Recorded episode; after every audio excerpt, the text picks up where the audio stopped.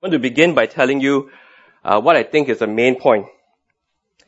And the main point has something to do with how if we are to handle rightly a situation, okay, to, to respond rightly to a situation, we need to have the right perspective. Okay, to respond or to handle rightly a situation, we need to have the right perspective. So like, I mean, if, you know, Sharona and Elliot are arguing, and then what I see is, you know, Sharona being bullied, for instance. Now, the way I respond to the situation would be to, you know, maybe scold Elliot or, you know, punish him. But if I don't have the right perspective, which may be that, you know, Sharona is trying to get her brother in trouble, uh, then I wouldn't have handled the situation rightly. Okay, so we need the right perspective. So as we look at God's word here, let's, let's ask God that He would give us that right perspective. Let's, let's pray together. Father, we need your help. We would continue to be blind. We would continue to be short-sighted. We would continue to have the wrong perspective. Unless you in your kindness and grace. So open our eyes so work in our hearts that we truly see. That you enable us to have the right perspective. That in whatever situation that uh, we find ourselves in, Father, you enable us to see it and to respond to it and to handle it rightly. We pray this for your glory. We pray this in Jesus' name. Amen. So you see in your outline, I've divided it into three, three scenes. Okay, and the first scene there in uh, verse 31 to 32, Jesus is betrayed. God is glorified. Now I need to remind you of uh, how we came to this point. Remember, Jesus and his disciples were in the upper room, and Jesus, prior to verse 31, had just been telling and informing his disciples that there is a betrayer in their midst. And all this is in fulfillment of scripture. And just before verse 31, Jesus tells Judas, who turns out to be the betrayer, you know, what you're about to do, do quickly. And Judas leaves, and John tells us it is night. Judas leaves into the night, into the darkness, because he is about to betray Jesus. And now Jesus is left with his eleven disciples. And it is here that the, the, what is commonly called the upper room discourse, or more correctly, the farewell discourse, because this is the night before Jesus goes to the cross. And during this night, Jesus is going to take the opportunity to, in a most intimate way, in a most personal way, share and instruct his disciples. Okay, so this will take us all the way to uh, John 17, which we will cover in our series sometime next year. So, you know, watch out for that. So this is the last of our series in John. Um, we will continue on with the farewell discourse uh, next year. So we say farewell to the farewell discourse here. Uh, but Jesus is left with his 11 disciples, and what we read in verse 31 onwards is his first words to his, his little flock, the true, his true disciples, because the betrayer had already left. And you need to know that in verse 31, there is a word missing. Okay, and the word missing is therefore. So the actual uh, text reads, when therefore he was gone. When therefore Judas left, Jesus said, now the Son of Man is glorified and God is glorified in him. So what is the connection between Judas leaving? Because John makes clear that there is a connection because Jesus says, because he says therefore. Right? What is the connection between Judas leaving and God's glory. Well, Judas leaving, his going out, sets the gears in motion. The gears in motion that will lead to the arrest, the false trial, and the eventual crucifixion of Jesus. That's what is meant by Judas leaving. And so the, the moment of Jesus and God's greatest glorification is at the cross because Judas leaving will lead inevitably to the cross. And so the moment of Jesus and God's greatest glorification is at the cross. Now when we, when we mention the cross, we, we like the cross, right? I mean, we, as in we like it in that, you know, some of us wear it as earrings or, you know, necklaces. We have it artistically done on t-shirts. Some of us have it on bumper stickers, you know, posters on the wall, you know, wooden crosses on the door, this and that. I mean, we like the cross. We don't mind displaying it uh, on our body and on our car. But you need to remember that in the first century, the cross is associated, the cross is the embodiment of shame. The cross is the height of, of humiliation. The cross is the, is the, the sign of weakness. And so, I mean, Jesus is telling us that it's there at that cross that God's greatest glory is shown. And why? How? Now you need to remember what is the meaning of uh, glory and glorified. I mean, God's glory is the sum total of all that He is. Right? All that God is, you can represent with the word, uh, His glory. And so to, to glorify God, it cannot be to add to that because He is already inherently all that He is. You can't add to it or take away from it. So to glorify God is to make that glory known, is to reveal who this God is more clearly so that people see it more truly and profoundly. So to glorify God, it's a, it's a display of that glory. It's a revealing of God. And so it is at the cross, Jesus tells us that we would see the greatest display of who Jesus truly is. Right now, the Son of Man is glorified. And this is uh, Jesus' favorite way of talking about himself, that he is the Son of Man. Now you would think that he would be most glorified at the baptism. When the Spirit comes down on him like a dove, you know, when a voice from heaven declares, you know, you are my son, in whom, you know, I'm well pleased. Or you might think that his greatest moment of glory is when he goes, shh, and then the raging sea shh, comes down. Or when he gloriously feeds 5,000, or when he gloriously raises Lazarus. But no, instead he declares it is as he hangs there on the cross maybe even naked, bleeding after being flogged. What everyone would associate with shame and humiliation and weakness, he tells us that is his supreme moment of revelation, of display of who he really is, what he's really on about. And not only that, at the cross, God is glorified in him. God the Father is also glorified in the death of the Son. It is at the cross that the wisdom of God is most profoundly revealed. That, that God in His wisdom should, before the creation of the world, so fashion a plan that would result in Him not only being just, not only acting righteously, but acting righteously in making those who are unrighteous righteous. That at the cross we would see the, the, the holiness of God.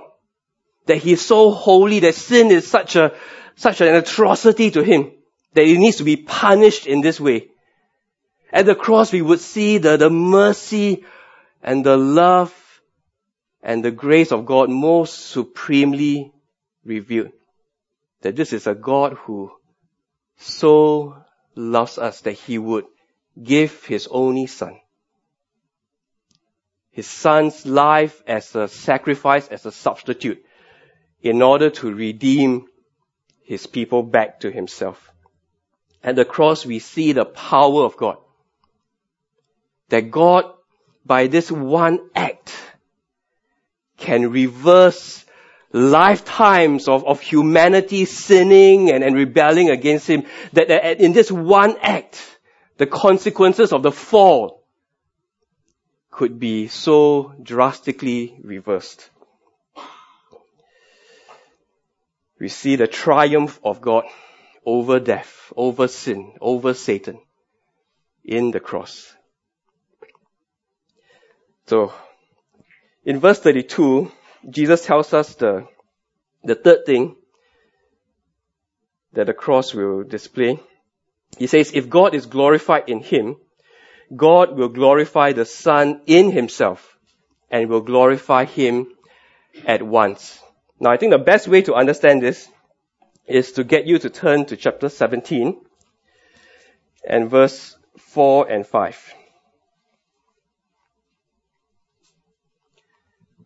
So chapter 17 is uh, the end of the farewell discourse and here Jesus is praying to God the Father.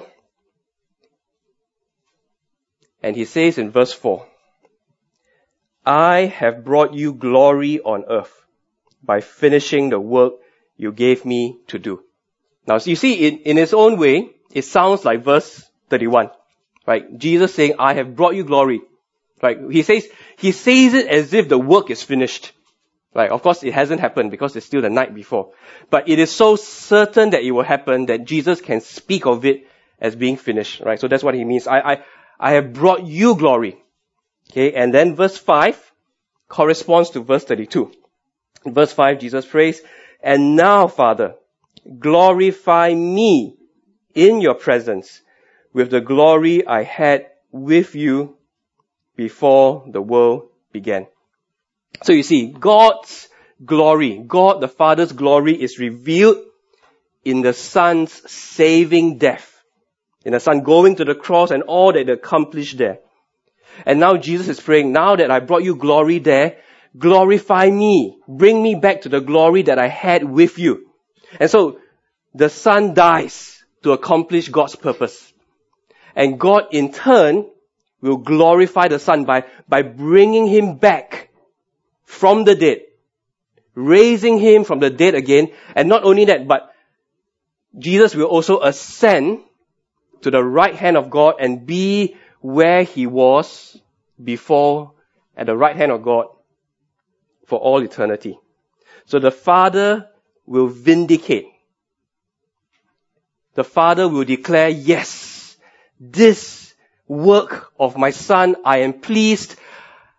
I have, I have accepted His payment on behalf of sinful humanity. You see, on the cross, Jesus cried out, it is finished.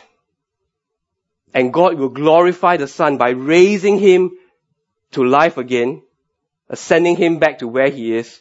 And that is God's way of saying, Amen to Christ, it is finished. So you see, on the cross, Jesus and God are glorified. And as a result of the cross, because of what he has accomplished, Jesus would be vindicated. Jesus would be exalted. He would rise up. He would be seated at the Father's right hand. So you see here, at this moment when Judas leaves, when Jesus is betrayed, only with the right perspective, to see that the, the betrayal of Judas actually leads to the cross and the cross is actually God and Jesus' greatest, most supreme moment of glorification, of self-display, of revelation. The right perspective allows us to respond to this situation correctly. Jesus is betrayed, but it actually leads to the greatest display of God's glory. Now we move on to the next scene, and Jesus tells them that he is leaving, and he gives them the command to love one another. And Jesus moves on in verse 33 to talk about his leaving because the way to the cross, you know, must involve his departure, must involve his leaving the disciples. His departure is imminent. So he says in verse 33, My children, I will be with you only a little longer. You will look for me, and just as I told the Jews, so I tell you now, where I am going, you cannot come. Okay, so he, he, he tells them he's going to leave. And what he's going to tell them next is what he wants them to be doing, what he wants them to be focused on while he's gone, while he's away from them. And so he says, verse 34, Okay, while I'm gone, while I have departed, while I'm not with you, a new command I give you. Love one another. As I have loved you, so you must love one another. Now, why does Jesus say that this is a, a new command? I mean, we, we, we see it before in the Bible, right? You know, love the Lord your God. You know, in Leviticus it says love your neighbor as yourself. So in, in what way is this new?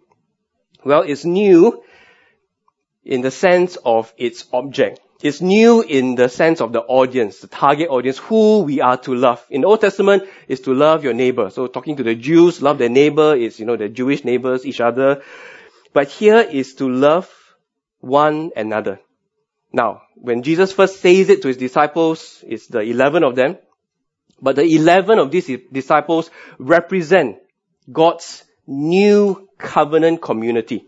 God's, God's new people, the, the, the people that he will win and redeem for himself through this new covenant that he will make with his people. These 11 disciples represent the body of Christ and represent the church. And so the one another is no longer, you know, my Jewish neighbor, you know, defined by ethnicity, the people of God, uh, because we are Jews, we are the people of God. But it is the members of God's new people. The new people who come from different races, right? Black, white, yellow, brown, orange. Uh, people who come from different social strata. You know, people with different likes, people with different ways of doing things. Uh, you know, people of uh, different generation, you know, people who are old school, people who are new school, people from different educational background, you know, whether you're poly or uni or ITE or, you know, you're homeschooled. You know, whatever it is, love one another. Right? It is the new, uh, new target, new object of that love. We are to love one another. And the other thing that is new is that Jesus gives them a new standard. There's a new extent of this love. Right? In the Old Testament, uh, love your neighbor as yourself. I mean, it is already hard, right? To love your neighbor as yourself. But here Jesus raises the bar, gives them a new standard. It is as I have loved you. That is the extent. The way, the extent of how Jesus has loved us, that is to be our model, our example of how we are to love one another. We are to love as Jesus has loved us. And He has loved us through His self-sacrificial giving of Himself for our greatest good. Right? Back there in the beginning of uh, chapter 13, He already said, I mean, John already told us, He showed them the full extent of His love. And what He proceeded to do was to wash the disciples' feet, but the, the washing of feet was an acted parable pointing ahead to, to how he would serve them self-sacrificially, humbly, going so lowly down that they may have life through his death. And so Christian love is not about the emotions. It's not whether we click, you know, we are the same taste, we are kindred spirit, or, you know, I have this great emotion for you. No, no, it's nothing about that. It is about self sacrifice. It is about self-sacrificial giving. It is about your interest over my interest. It is about obedience to Christ. It is about following His example. And so, I must ask, we must ask ourselves, right, do we love this way? In this, in this body of Christ, this local church, the people who are, who belong to God's new covenant community, people who have been redeemed by the blood of Christ, do we love one another this way? Is there, is there a self-sacrificial, you know, concern for the other person's interest, the other person's good, his, his growth or her growth in Christ? Or are we more often just leveraging what's best for my interests? Is there, is there a building up? Is there a concern to see people grow and, and being found more and more mature in Christ? Is there a building up or is there instead a tearing down? You know, a tearing down with our words, with our, with our gossiping, with our slander. You know, when, when people wrong us, you know, do we talk to them about it out of love? You know, brother, I think you have sinned against me and, and this is how, you know, speaking the truth in love. Or do we instead gossip and tell everyone else about it, you know, and make it sound like a prayer request, you know, oh, please pray for me. I've been hurt by this guy. But it's actually a gossip session. And, and, and, and when the person that you confront says, ah, okay, yes, yes, I, I, I, I see how I've, I've sinned against you. Please forgive me. And where there is repentance, when there's asking for forgiveness, is there, you know, that, that loving act of giving, offering forgiveness. Or is there, you know, bitterness and resentment nurtured such that, you know, we can't even be in the same church. One of us has to go. Right? Is there this love in our midst? Because this is, this is the command that Jesus says, when I'm away, okay?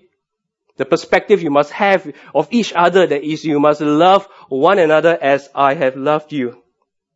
And Jesus goes on to say in verse 35, okay, He gives the world permission to rebuke us.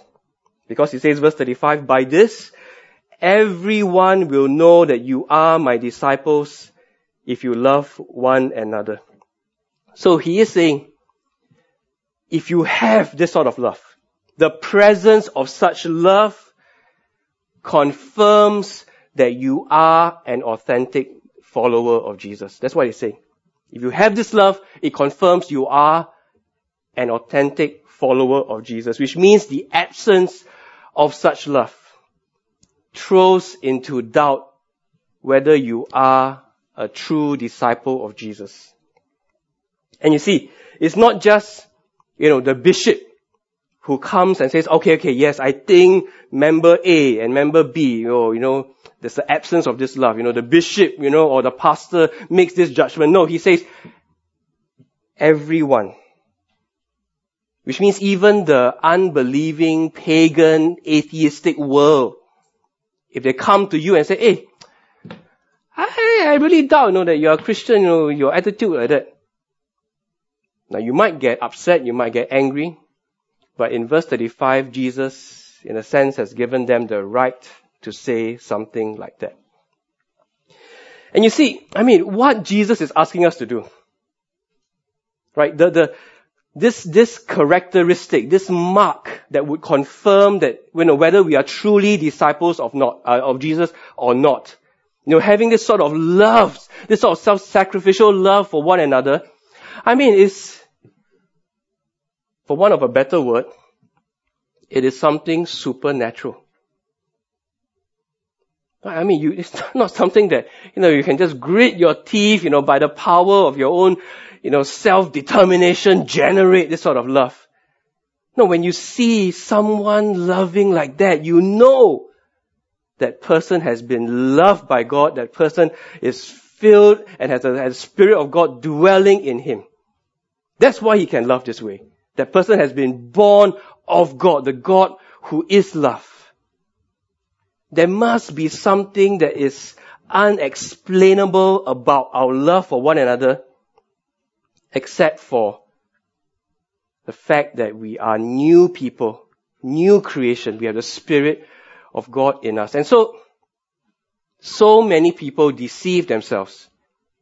So many people believe the lie that just because they attended a membership class, just because they got some water sprinkled on them or they were fully immersed or whatever, or they signed onto something, you know, they stood here and they said certain words and they said yes, yes, yes, and we said certain words to them. They were, you know, they were born in a Christian family. So many people believe that just because they've done that, that they are truly followers of Jesus. But I tell you, there's nothing supernatural about that. Anyone You can do all of those things in the flesh. Simply coming to church regularly. is something you can do in the flesh. There's nothing supernatural about that. But this, what Jesus is saying here, only someone who is born again, only someone that has experienced the saving love of God displayed in his son's death on his behalf. Only someone who knows that love personally, experientially for himself can love this way. That's why Jesus says, this is the authenticating mark whether you are truly my disciples or not. And so, how to have such love? Right, I mean, there's, there's no point really. I can, you know, I can stand here and keep going on about, okay, you must love, you must love. You know, you are not a disciple if you don't love, you might, and that will do nothing. Right? The only way to have such love is to have the right perspective.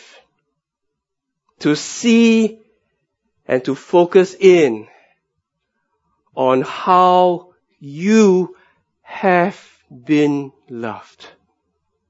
That you in in all of your actions and thoughts and words, you were raising your puny fist against your creator and saying to him, get lost. Okay, the world doesn't revolve around you. It revolves around me. And the whole of your life you were doing this.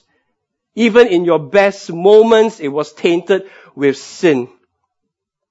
And yet this God who is holy, holy, holy sent his son and in the supreme display of his love, his son dies as a sacrifice, as your substitute.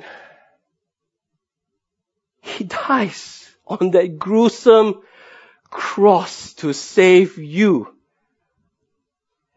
And it's only as we focus in on that, only as we, as we, as we look and consider the cross, to consider the amazing love displayed at the cross.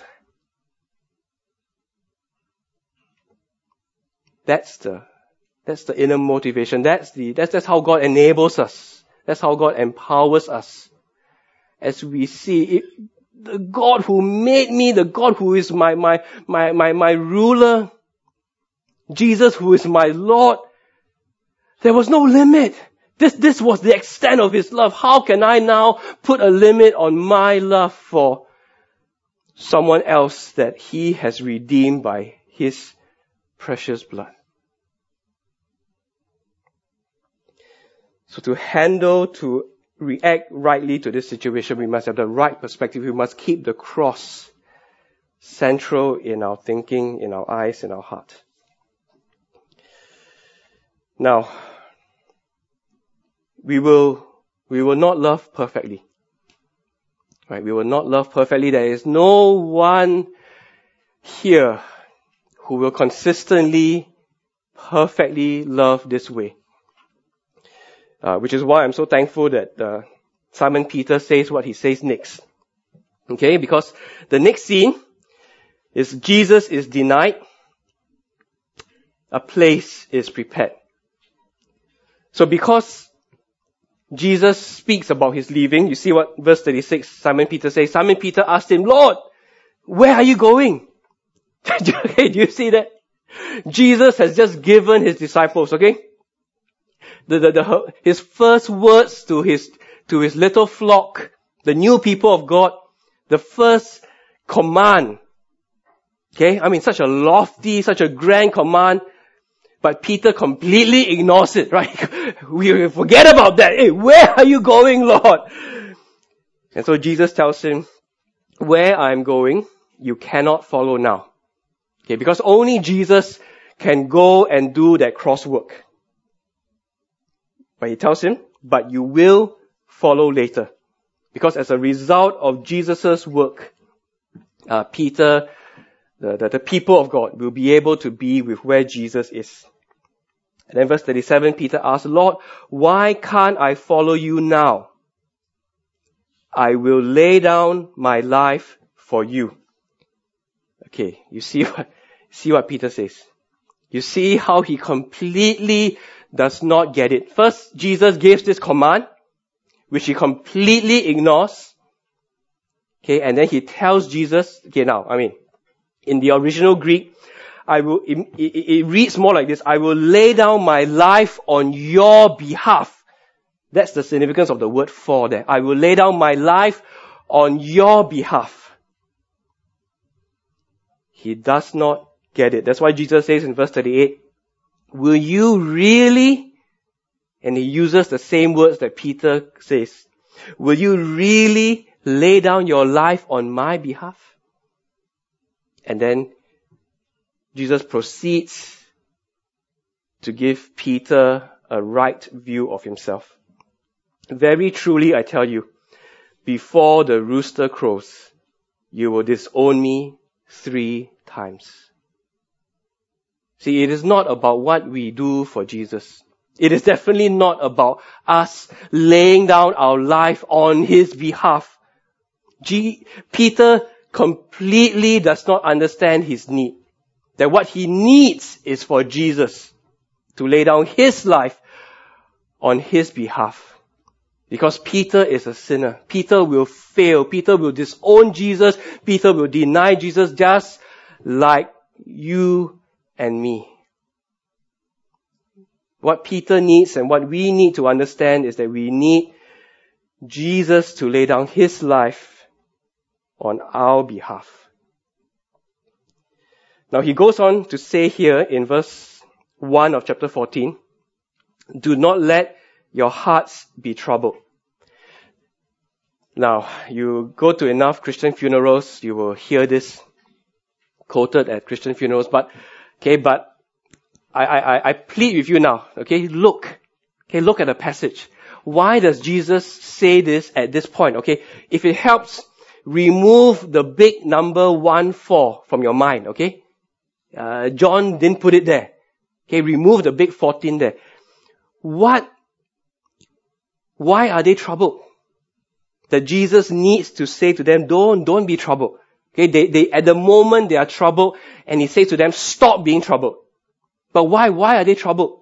Okay, they are troubled because uh, Jesus has informed them he's going to leave, okay? He's going to be away from them, so of course they're going to be troubled. Uh, of course, they're going to be they, they're going to be troubled because Jesus has already told them there's a betrayer in the midst.